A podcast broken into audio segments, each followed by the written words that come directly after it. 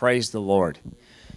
Well, this is part three of Greater Glory. Everybody say Greater Glory. And I want you just to take whatever you think of the word glory, whatever teachings, whatever theologies of glory, and I just want you to put them on the shelf. And maybe you've heard glory, maybe it's been misused, but it is it is the this is an integral part of God's word and his kingdom. So I just want to get into his word. And this is part three of Greater Glory. But specifically, I have a subtitle for today, and I'm calling it The Great Transfer. I want you to say it out loud The Great Transfer. And you could have a sub subtitle of The Great Transformation. So I just want to say this. We'll get right here uh, into his word. Uh, Galatians. Wow, I have Colossians and Galatians mixed together. That's Galatians not to be confused with the clothing. Galatians 2:20 says, "My old self." Let's just read this out loud. Galatians 2:20 says, "My old self has been crucified with Christ." Everybody say it again. My old self has been crucified with Christ. Now this is what I was just getting into with in prayer before we began here. That right? There is no, I will share my glory with no flesh, right? God does not share his glory with flesh. That's why flesh had to be crucified. Jesus did it on the cross, and some people think that's, well, that means that I don't have to do anything because Jesus did it. Yes, and, and Jesus did it for your salvation, but our word is very clear. We're not going to get into this today, but you can do a word study that we have actually joined Christ on the cross, even though you're in the future and he's in the past, simultaneously outside of time when Jesus was on the cross, so were you. That when you repent of your sins, your body is actually on the cross with Christ in sacrifice, and what is resurrected is the new body. Jesus came back in his glorified state. Amen, right? He was resurrected and then came back again, glorified, just as we will be glorified in Christ. So, this is a statement not of one day. Everybody say, This isn't one day. This is past tense. I've been crucified, right? That is past tense. It is no longer I who live, but Christ lives in me. So I live in this earthly body. So everybody say past tense, present tense. This scripture is talking about something that was already done so that you can do something now. Amen. I was already crucified. Christ already lives in me. Not one day I'll see him in heaven, but I'm already seeing him. Praise God, right? I've already entered heaven with him. That's what my word says and I've already had him enter me. We've already become one. That was Jesus' prayer. So we're already there. So because of that, present tense, I live in this earthly body by trusting in the Son of God who loved me and gave himself for me. Praise the Lord. I need to start right there because we're going to get deep into this. I want to begin with what we've looked at in week one and week two, but I'm just going to give you little blips of it. I'm not going to read the whole chunk of scripture from Second Corinthians. You can go and listen to uh, part one and part two. But it says in Second Corinthians 3, verse 7, it says, The old covenant. Everybody say the old covenant right? The old way it was it had laws etched in stone right? That's moses carrying the 10 commandments right? The law was written in stone but it says that it was it led to death right? The old covenant the way of the law trying to follow rules and regulations it doesn't work does it? As soon as you know that you're not supposed to do something what's your first instinct right? Everybody no one's allowed to gulp in this room now everybody's like, I'm not gulping. Now the whole service, you're just going to be thinking about moving your tonsils around. I think that's what you move. It's something in here. so the law was given to them, and it and they couldn't. It was impossible to not do what it said not to do, and that's what Paul goes on. He says, I, I, I'm, I'm and so thank God for the grace of God for the new way, praise the Lord, for the blood of Jesus. But it says that even the old way, even though it led to death, it had glory. Everybody say, it had glory. There was glory around it. In fact, it said that uh, the people of Israel couldn't even look at Moses' face.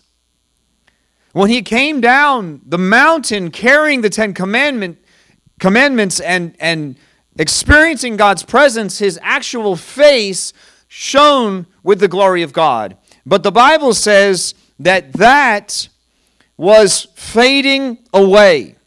That it was it was amazing, it was glorious, but it was nothing in comparison to what God was going to do in the future, which is now our past. And it says in verse verse 8, shouldn't we expect I looked this up in the Greek and this word uh, here for greater it just means more, increase. There's all kinds of you can use all different words to describe it, but it's more than it was before. It's greater glory. It says, shouldn't we expect greater glory under the new way or in the new covenant now that the Holy Spirit is giving life? Amen. It says in 2 Corinthians uh, chapter 3, uh, verse 6 in the New King James that they became ministers of the new covenant, not of the letter, but of the Spirit. Everybody say, not of the letter, but of the Spirit. It says in the New King James, For the letter kills, but the Spirit gives life. And I think this is so significant because even as born again New Testament Christians, the blood has been shed, the Holy Spirit's been offered. Uh, we have so many resources. We have the body of Christ. We have unlimited resources today, more than ever before. And yet, we could easily go right back into the letter versus the spirit. And there is a war today of letter versus spirit. It is still going on, even though we have this thing wrapped up in leather called the Bible. The the same principle stands that the letter kills, but the Spirit gives life. I've said it to you now many weeks in a row. They study the Bible in colleges, but they look at it as a book and it does nothing for them. They even break it down. I've seen it on the History Channel, right? Ancient aliens. And they look at these things and say, look, they didn't understand what they were looking at. It wasn't God, it was just aliens. And so you can look at the Bible and come up with the wrong things. You can look at the Bible as a history book and just come out with history. Some people know the history of the Bible way better than me, and yet I just see so little of the Spirit of God in them. I'm just saying general. I'm not talking about a specific person. I'm just making a generalization. So you know me, I don't judge a particular person. I will not do that, especially not at the front here with the microphone. So with that said, the Bible says that there was the letter and there was the spirit. And this is what we're going to get into today because we've been building here. I was building on the fact that we have this moment with, with Moses, which we're going to look at it again. He's on the mountain. And then we have come into the New Testament, and Jesus brings these things into the New Testament. But it doesn't stop there. It has to be that the temple is, in, is filled with the glory of God. That's the finality of it because that's what his goal was here. And so it says in verse 8, still in the New King James, it says, How will the ministry of the Spirit not be more glorious? So specifically, this is a ministry of the Spirit. So the far greater glory is what? It's the ministry of the Spirit of God. What the Bible is saying is, is that Moses had this incredible experience, and it was so glorious when you read it in history. But it should be left there. We should look at it in awe, but we should not desire what he had because we have, the Bible says, something greater, and the Bible tells us exactly who the greater is. And it took me two weeks to get there, and today I'm getting there. Then we have the Holy Spirit. That what Jesus did through the blood on the cross and made a way to give us the Holy Spirit is even greater. Even if you think, man, when I look at that mountain shaking and when I see it thundering and lightning and how scary that must have been and the immensity of God on the mountain, and yet our Bible says that the Holy Spirit is greater than what he experienced on that mountain.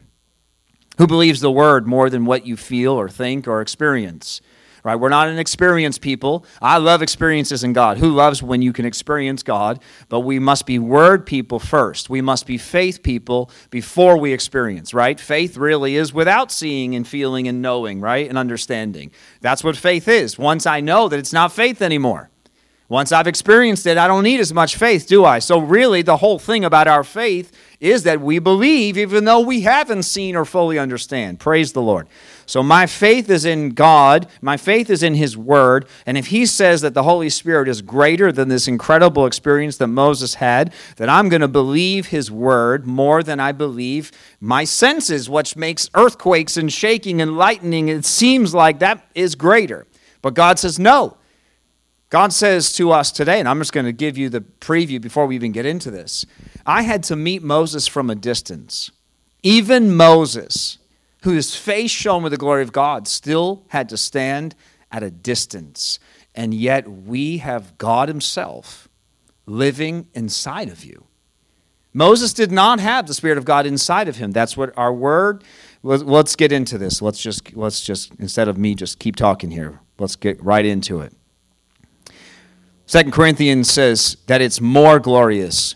It's overwhelming glory in the new way. Let's just review. Moses said this in Exodus 33, because this is important to just say again. Moses said in Exodus 33, he said, God, he said, if you don't personally go with us, verse 15, don't make us leave this place. I don't want to go anywhere without your presence. Moses had realized after everything he had been through and everything God did, God had done some incredible mir- miracles.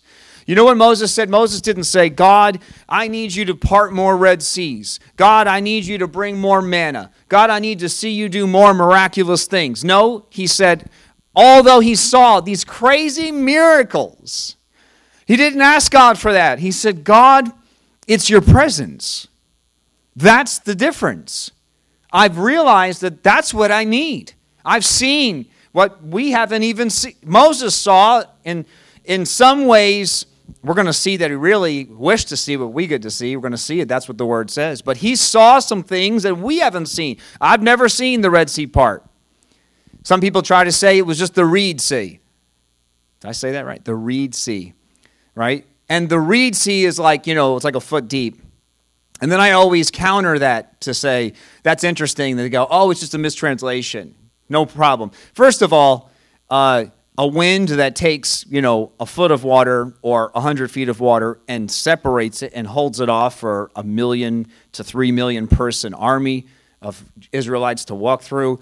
I mean, still miraculous. But let's just leave that there. Let's just say it was the Reed Sea, and it's not really miraculous. It was just a windstorm. Everything dried out. Well, you know what's more miraculous? Drowning the most elite military force in the world at that time. Pharaoh's army drowned in that same Reed Sea, right? So uh, let's just believe God that it was the Red Sea. But with that said, I haven't seen them split apart. I haven't seen that. But Moses says, Don't worry, Adam. Don't worry, NNC in 2023. You don't need, don't desire to see the Red Sea. Because I realized I saw that. That's not really what I needed more of. What I realized is I want the presence of God. He said, How will anyone know that you look favorably on me? Because he was going to, like, I need to lead these people. And, and I know that even just to be leading, and you know, each one of you, that's what you're doing. I'm fast forwarding in this sermon, but that's who you are in this world today. How, how does your family, how do your coworkers know the difference? What do you think? You just being good, they're going to notice a difference? What's good? Go ahead and try to define it, right? Jesus said, How do you define it? You can't. No one's good. So it's not going to be just you being good, it's the presence of God in your life that people begin to notice. That's what they notice. They don't notice your little goody two shoes. You know, maybe they don't. They notice you don't swear. And when I was a kid, they just called that straight edge. It was just like this thing about being good, but without God. Isn't it funny? The devil is so annoying. So annoying. But he said, It's your presence among us, verse 16, that sets your people and me apart from all the other people on the earth. And the Lord replied, verse 17, I will indeed do what you've asked for. I will look favorably on you, and you will, and I, I know you by name. And then Moses responds with the, probably the most famous thing that he ever said to God Show me your glorious presence, or show me your glory. And God says, I will. I'm going to pass by you. I'm going to shout my name to you, my goodness to you. So Moses realized that it's God's presence. And yet it says this more glorious. Just I'm going to read just very quickly, um, and is going to keep up Matthew 13, verse 17 says, I tell you the truth, many prophets and righteous people they long to see, uh, but they didn't see it. And they long to hear what you hear, but they didn't hear it. You hear me? The Bible says the prophets and the righteous, they longed to see what we see. They didn't see what they knew they wanted to see. They didn't hear. They knew that there was more.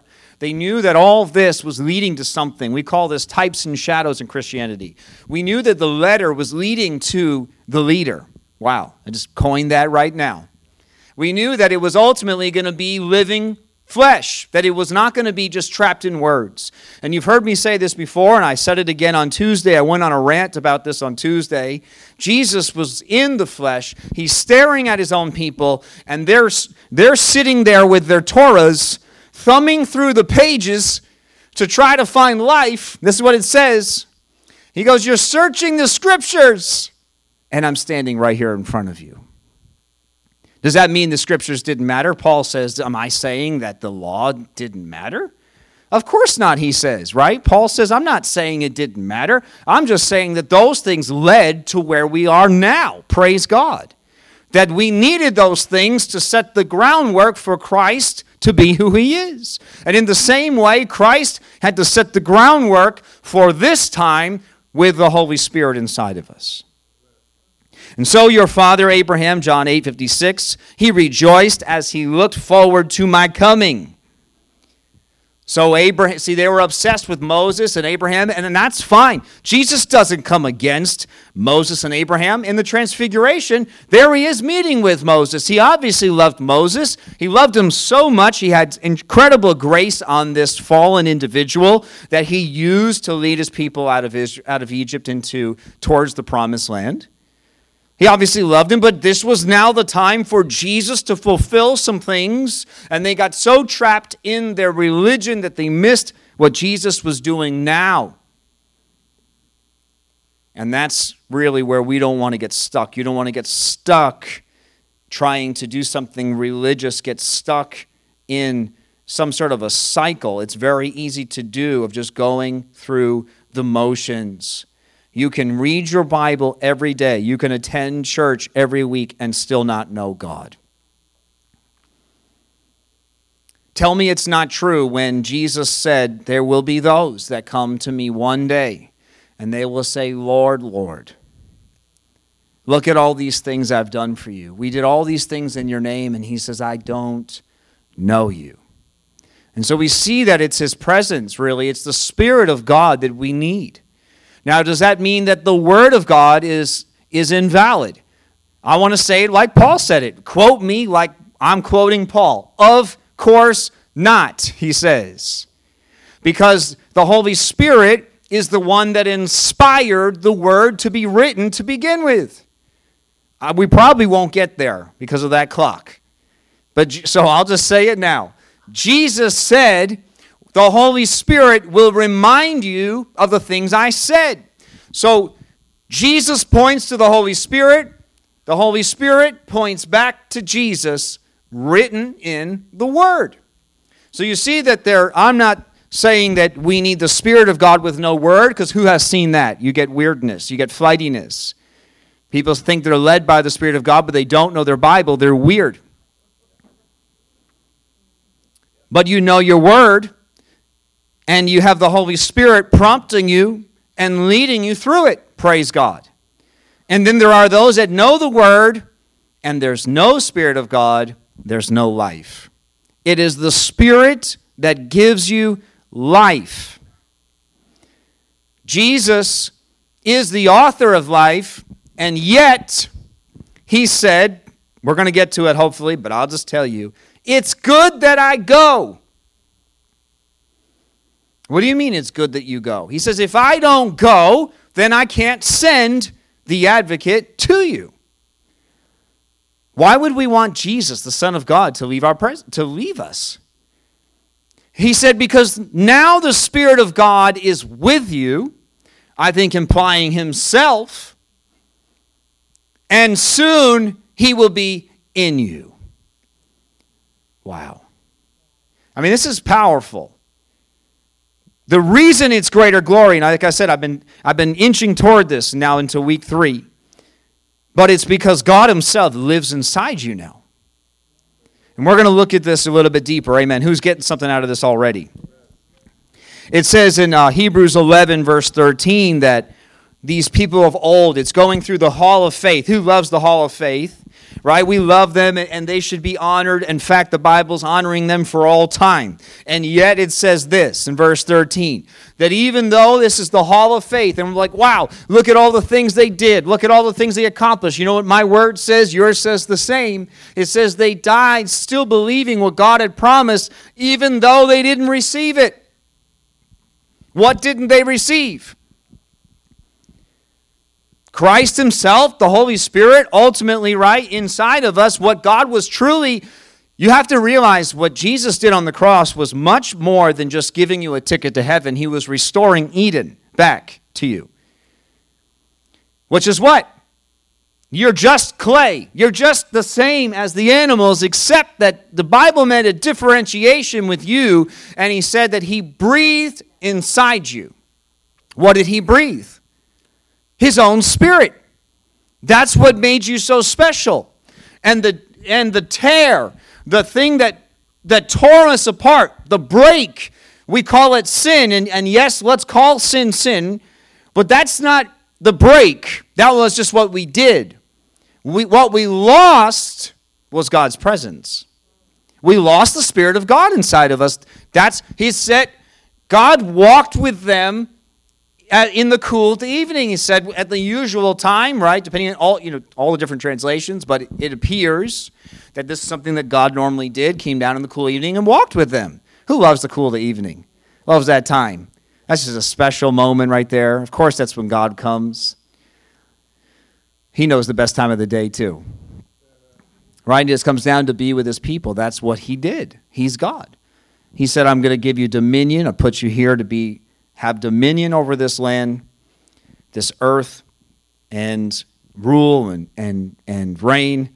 And that sounds like a lot of the words of the New Testament, doesn't it? And, and the kingdom of God. And to have dominion and to uh, be fruitful and multiply. Wow, a lot of key words there. And all of this was broken up. So you can actually track the story. If you follow through the word, you'll find that God appears through the entire story not just in God the Father, but as the Son and the Holy Spirit. And that's why I, I said this, I know I've said this a couple of times recently. I don't understand someone who doesn't understand the Trinity. Like I said, maybe you want to call that symbol demonic. I'm not saying it is, but even if you wanted to call that symbol of the Trinity something that shouldn't be, I don't know. Everybody's got an opinion about everything, and who's like me who's tired of it? But anyway, there are people that think the whole Trinity is demonic and the whole symbol's demonic. And it's like, you know, listen, you want to throw all that out. You cannot deny God the Father, God the Son, and God the Spirit through the whole Bible. We've got God in heaven, and yet his Spirit's hovering over the, over the waters. We've got God in heaven, right? God the Father, and meanwhile, who, who can't share with his glory with anyone, and, in, and his glory is is so precious that, that Moses has to be shielded by it, and yet we have him eating a meal with God, and it says he meets with God face to face as a man meets with his friend. And that's interesting because the New Testament, Jesus said, I no longer call you slaves and servants, I call you friends. And what's he do with them? He eats a fellowship meal with them. So you see that God, and, and we can do the same thing with Abraham. Who's this God person? Is it just an angel? Or is it Jesus having a meal with, with Abraham and Sarah, speaking of Isaac, right? And so you see throughout the Word, you'll see the Father, you'll see the Son, and you'll see the Spirit, even if it doesn't make a big deal saying, This is the Father speaking, this is the Spirit now, and this is the Son. You can see them through the story, even, it's not a coincidence because we're going to look here. Well, we're going to try. But John's about to baptize Jesus, and, and, and, he, and, he, and Jesus is saying it needs to be done, and he's baptized, and here comes the Spirit of God. And what does it say that it looks like to him? It looks like a dove. Do you think that's by accident? Because let's go to the ark. Now God's going to judge the world. Here's the types and shadows. And what does the Bible say? The Bible says that God said when they did everything and got everything in order, they got inside, you know, they didn't have a pulley system to pull the door. You know what the Bible says? God sealed them in. You know what the seal is? Come on, do you know that you have a seal on you? Right? God seals you. He has sealed you, and that is what? It's to protect you into eternity. He puts a seal on you to keep, take you into eternity. He puts a seal on you so the enemy can't touch you. They put the blood on the doorpost as a seal. And, and what does it say when it was time to to check to see if the waters had, had gone, what does he release? He releases the dove who does not return. Why? Because the Spirit of God went on to the ark with them and rode with them, sealed them, protected them, and when it was time to come back out, he went back into the earth. And he's always been in the earth. And the moment you were born, even when you were cursing God, even when you were hating God, the Holy Spirit was there wooing you, calling you that's why the Bible says no one comes unless they're drawn. He's been drawing everyone since you were born. Every little thing that you look at, every miracle that you didn't even realize was a miracle, was drawing you to the Lord. But that's just the Holy Spirit in the earth. That's the Holy Spirit around you. It's only once we receive Christ that then the Holy Spirit, who's always been calling, comes and takes residence inside you. Wow, I'm saying a lot. A lot. But the Bible says they did not receive what was promised, and they agreed that they were just foreigners and nomads here on the earth. They looked at they looked to the future. They saw it from a distance. They looked ahead to this time. 1 Peter 1, verse 10. Uh, I'm just going to have to paraphrase here because I wanted to get into some more things here. 1 Peter 1:10 says that even the prophets wanted to know more about what and they prophesied. It says verse 11 they wondered what time or situation the Spirit of Christ within them was talking about. And then it says, uh, verse 12, and now this good news has been announced. It's been preached in the power of the Holy Spirit. And it says in verse 12 of 1 Peter 1, it says, even the angels are eagerly watching these things happen. In other words, he's saying that there was a setup there was, I had Moses on purpose. I had Noah on purpose. I had Abraham on purpose. All of these things, he's not taking away from those things. He's not taking away from the hall of faith, but he was leading us towards something where now it was not a temple, it was not a place, it was not a priest. Wow. But now it was going to be God, what he wanted all along God with his people. In fact, God called it a great sin when they said, We want a king. They finally get into the promised land. he says, I'm your king. Why can't I just be God and, and you be with me? And, and he had a priestly system set up, which was not ideal, but it was to work with our sin until Christ came until Christ wrapped all those things up. I mean, we could really get into a study how all of it is in Christ. Every single thing points to Him. But I'm going to show you something deeper that Jesus points everything right back onto us in the earth. It says here in Ephesians 3, verse 5, God did not, am I doing too much? Is this too much? Are we tracking? All right. God did not reveal it to previous generations, but now by His Spirit, he has revealed to his holy apostles and prophets, and this is his plan. He goes on in, in Ephesians 3. So there was a previous, and now by his Spirit, he has revealed it. And then let's get in here. So, Matthew chapter 3, you can read in your own time, but this is where there was actually the prophecy. It says that Jesus would come and he would baptize. Before Jesus is baptized, John's prophesying, saying that someone's coming, it's greater than me, and he's going to baptize you with the Holy Spirit and with fire. That's what Jesus was going to do.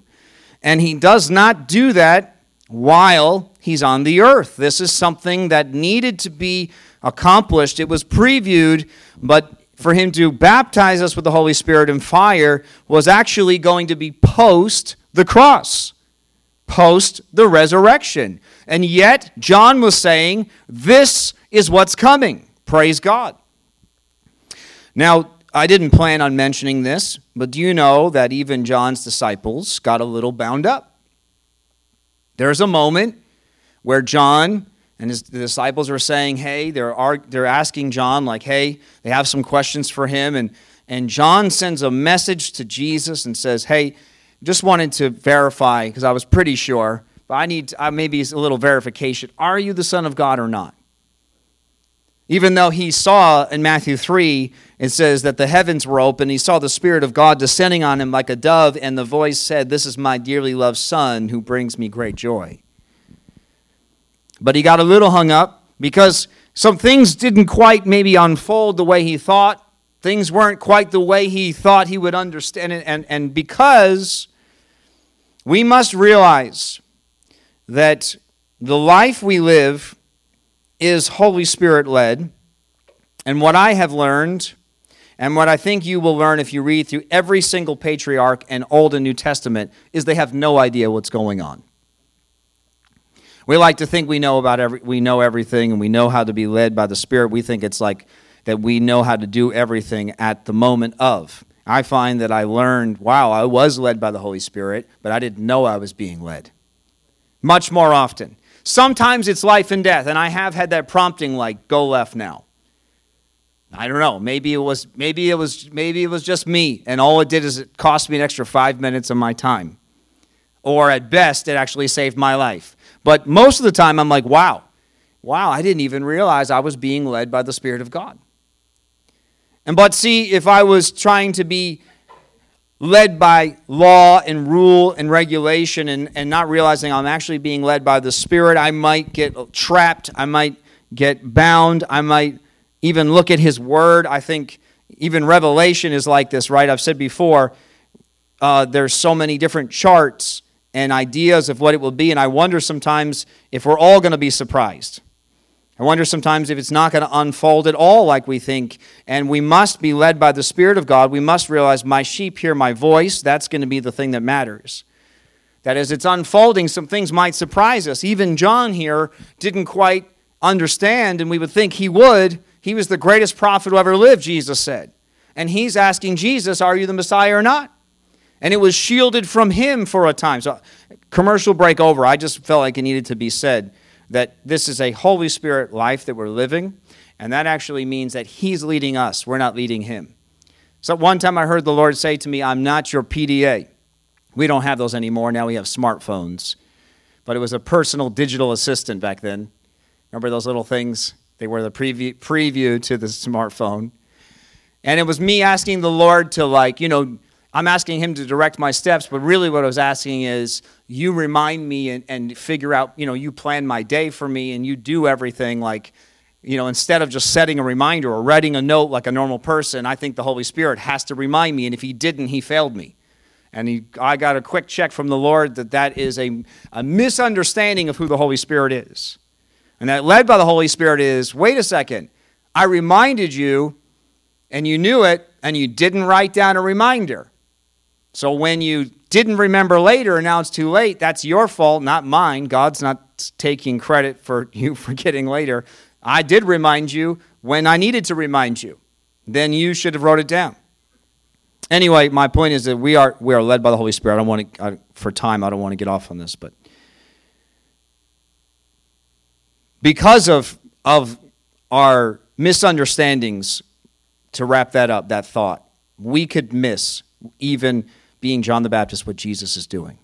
We must be led by the Spirit of God, not by our feelings, not our emotions, not by our perceptions, not by our understanding. Even somebody who is so close to God, like John, for a moment there, had missed what the Holy Spirit was really doing because he got emotional.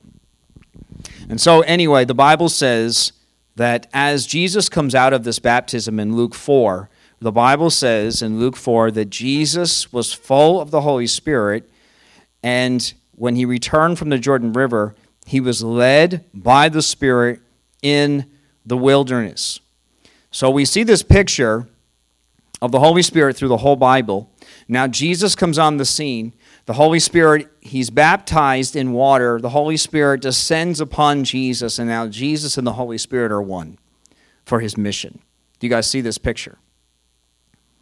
And the Bible says that the devil came and he tried to tempt Jesus in the wilderness. But in Luke 4, verse 13, it says, When the devil had finished tempting Jesus, he left him until the next opportunity came. And then it says this Then Jesus returned to Galilee, filled with the Holy Spirit's power. Jesus, the Son of God, filled with the Holy Spirit's power? Before Jesus began his ministry, before the Son of God began his ministry, he was baptized like us. He was filled with the Holy Spirit. He was tempted like us and had to rely on the Word instead of his feelings and emotions, just like us. And then finally, the Holy Spirit led Jesus into his ministry. I think sometimes people miss this. I think we can miss that even Jesus, the Son of God, operated in the power of the Holy Spirit, not in the power of his name. He just was. You realize he didn't need the power, he didn't have to say in the name of Jesus, he just spoke. But what power was it? By the power of the Holy Spirit. You know, the only reason that you can even say in the name of Jesus because you have the Holy Spirit inside you. How can I prove that? Well, Paul said, remember? Remember this story? Remember? And so the, the sons of Sceva, they think they can just spout off the name of Jesus without the Spirit of God, and the enemy, you know, something supernatural, but takes them. Whatever that looked like, I'm not quite sure. We're not going to get into today. But it needed to be the Spirit of the Lord. And then the Bible says that Jesus then opens the scroll. See, it's not by accident. There's actually, if you look in Luke 4 here, you can see that there's a picture that Luke's trying to make. Number one, it was, the, it was the Holy Spirit that led Jesus into temptation. The Holy Spirit led him into temptation. You hear me? Do you know the Holy Spirit leads you into temptation? Wait, whoa, whoa, whoa, whoa. What did you just say, preacher? He leads us into temptation? Why? To prove you. To prove you. And what do you rely on? You rely on Him. Jesus didn't rely on Himself. Devil spouted off word, twisted word, of course, because to a mature believer, that's us. Obviously, Christ was the maturity, the ultimate. But the devil spouted off word. Jesus responds with word. And then the Holy Spirit fills him. He comes in and he starts doing things in Galilee. Well, what's the first thing Jesus said? Jesus in verse 17, he opens the scroll of Isaiah. Most likely, he opened to Isaiah chapter 11 because what he quotes comes from there. And he said, The Spirit of the Lord is upon me, for he has anointed me to bring good news to the poor. What is your job as a believer to do? To preach what? The good news. What was Jesus' job in the earth? Apparently, he said, This is why I'm here to bring the good news to the poor, proclaim the captives to be released, the blind to see, the oppressed set free, and that the time of the Lord's favor has come. And there's more if you open Isaiah 11, there's more promises there. But the Bible says that the Holy Spirit anointed Jesus for this. If we think that we are going to be Jesus' representatives without the Holy Spirit, all you have is empty words. You can quote the Bible all you want. That's why somebody standing on the corner with a sign doesn't save anyone, because it's not the Spirit of the Lord. I don't know. You know what? Maybe there is a time that the Spirit of God has asked him to do that. And maybe there's, we're, we're like, I don't know that I would do that. Maybe one person that day gets saved. And honestly, then that's between them and the Lord. But you spouting off, just spouting off Bible doesn't save anyone. Like I said, History Channel quoting scripture doesn't make anybody drop to their knees. They're just words without the Spirit of God. It's the Spirit of the Lord. If you quote a scripture to a family member and you have prayed and sought God, and the Holy Spirit just opens the door. Who's had an open door with somebody in your life? Ever? Anybody ever had just one time? right? Where the Holy Spirit just opens the door. You know, now is the moment I need to, sh- today is the day. Because now the Holy Spirit is taking, it's the same person, you're the same person, but now is a moment where that same word in the wrong time would just fall on deaf ears. But now it's going to be the moment where that word's going to pierce into their heart because it's led by the Spirit of God. What I wanted us to see today that is, is that even Jesus, the Son of God, relied on the power of the Holy Spirit that even he did. And you can go in deeper now. We also see another picture. There's another picture here. Who's ready for more? But do it quick, preacher, because we're wrapping up. The Bible says in John chapter 2, they said to Jesus, Jesus comes in, he's like, You've turned my temple into a den of thieves. You've turned it into a marketplace. Wow, this is very interesting, isn't it? So Jesus comes in and he starts destroying the temple. This was a symbol for what he's about to say. I think it could be missed. Sometimes we just think he just turned over tables, but you know, he actually speaks right then and there. He's, say, he's actually doing what the Lord's going to do in spirit. He's turning over what the temple had become was it became religion even though it was supposed to be the place where God's presence was and it's not God's presence anymore. Now it's just a place. Now it's just going through the motions. And so Jesus turns it over. And they say, What are you doing? If God gave you authority to do this, show us a miraculous sign to prove it. And in John 2, verse 19, Jesus says, All right, I'll destroy this temple, and in three days I'll raise it up. What? They exclaimed. It has taken 46 years to build this temple, and you can rebuild it in three days? But when Jesus said this temple, he meant his own body. Everybody say, Jesus and the temple are the same. Jesus just said in John 2 that the temple is his body. And it says in verse 22 that after he was raised from the dead, his disciples remembered he had said this, and they believed both the scriptures and what Jesus had said. Now, I told you today was, had a subtitle called The Transfer. Because who's ever thought, do we ever, you know, we know that scripture. If you're a mature believer, of course you know that scripture. But as New Testament believers, when we talk about the temple in the New Testament, who do we refer it to? Do we refer it to Jesus or to Come on, what are you all thinking? To, to the church, to us. And yet Jesus said, It's my body. Well, that's one and the same, isn't it? We don't have time, but who's Jesus the head of? His church. What body is Jesus the head of? The body of Christ. So when Jesus said the temple will be destroyed and it would be raised up, wow. What did he talk? What was he saying? You know, he was doing another type and shadow of, of many types and shadows. He says, when you crucify this body and it comes back to life, you realize that that was a prophecy for you and I here today? That I'm going to destroy this place of stone because that's all it is. And when I raise it, I'm going to raise it back up in three days, but it won't be this building anymore. It's going to be my body. And who's my body? That's us, the church. Where is the Spirit of God? The Bible says it dwelt. If let's just look at the picture here.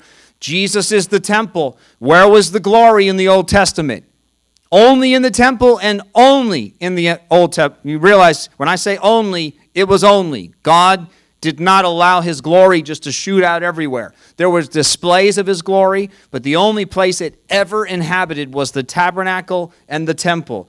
Jesus receives for the very first time in the, in the earth again what was in Eden, the Spirit of God inside of a man. You realize what Jesus did was not just die on a cross and give you a ticket to heaven, but he also said, I am the way, the truth, and the life. And many times we miss that what Jesus did was actually show us the way.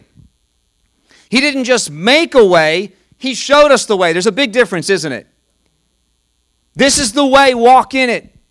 This is the way. Follow me. Literally, the disciples had to do what? Follow me. Not just follow me into eternity. Yes, that's where he ends up. Praise God, that's where you and I end up with him forever and ever. And heaven will be supreme, and hell and the earth and sin and death and the devil and all his fallen kingdom will be thrown into the lake of fire forever. But as we started, while on the earth, while I'm on the earth, I have decided that I must let Christ live in me. Well, then that means, very simply, I am the temple. You and I are the temple. We're just doing what Jesus, do you realize that we're just doing what Jesus did and what he reflected?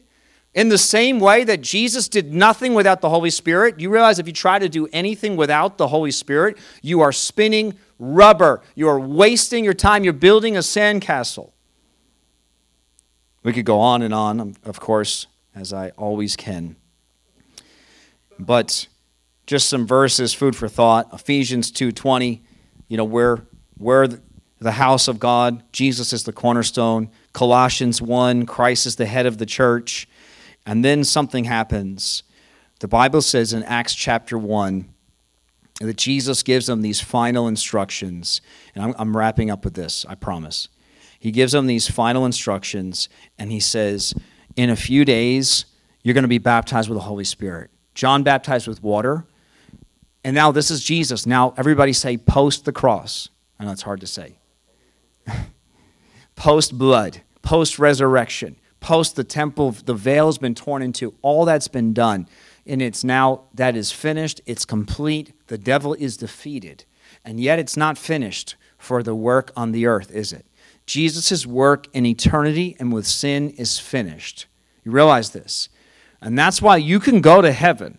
You can be saved without really walking in the power of the Holy Spirit in the sense that their sins are covered, but you are doing a disservice. And in fact, the Bible says you are grieving the Holy Spirit by not letting Him operate in your life and through your life.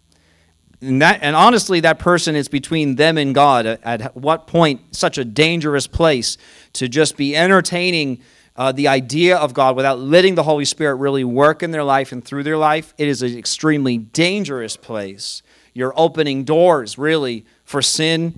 Uh, and then, any way you want, you can just do whatever you want. If you're not led by Him, then really, who are you led by? You'll never be able to live by the Word without the Holy Spirit. You're just going to be doing what Paul said I tried to do the Word, and it failed. I, I ended up realizing that I just could never do it. It's the same thing, New Testament, without the Holy Spirit.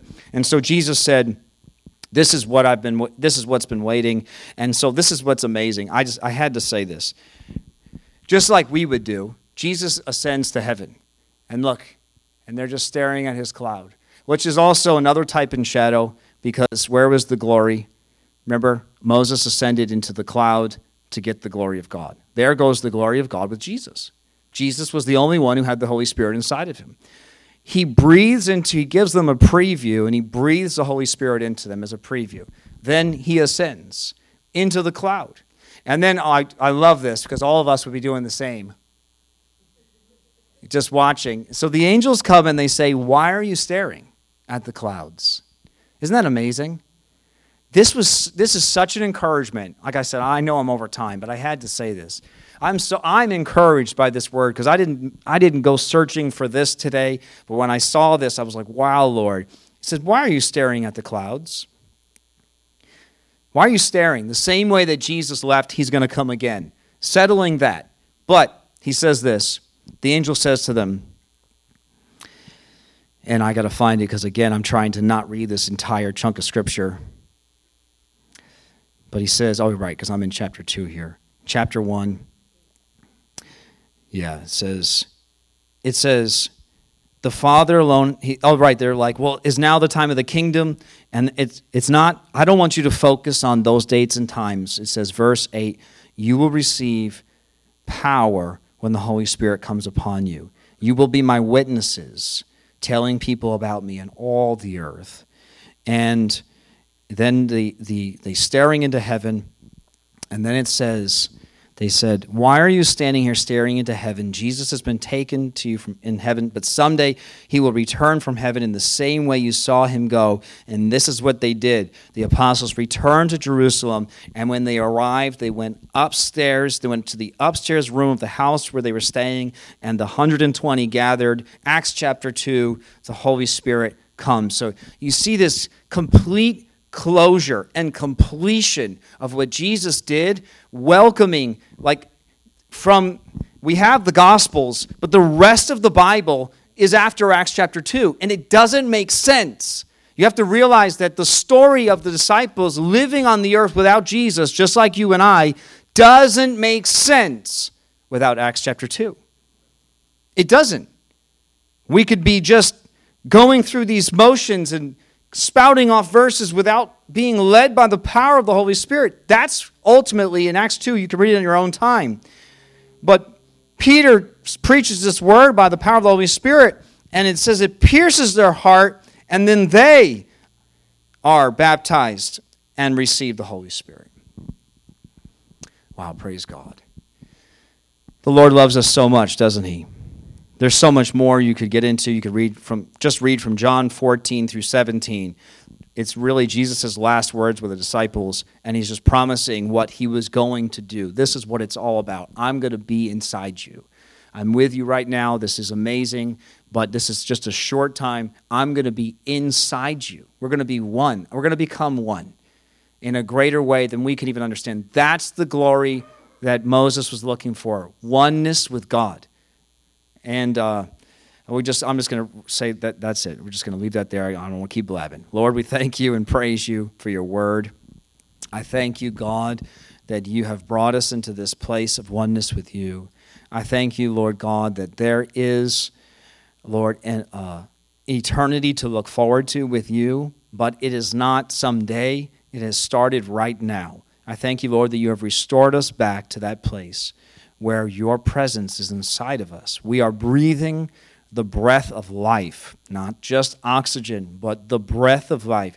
And I pray, Holy Spirit, that we would be led by you, just as Jesus was, and that what we do is led by you. Just like their word says, that what he says and what he did, it was not without your power and your authority. And I thank you, Jesus, that you paid a great price to redeem us from the grip of hell, to free us from the bondage of sin, and finally, Lord, to, so that you could put your spirit inside this temple to, Lord, fill us so that we could reap the benefits, and Lord, so that you could shine your light into the earth through us. I thank you, Lord, for all of this. We just give you glory and honor and praise. In Jesus' name, amen. Praise God.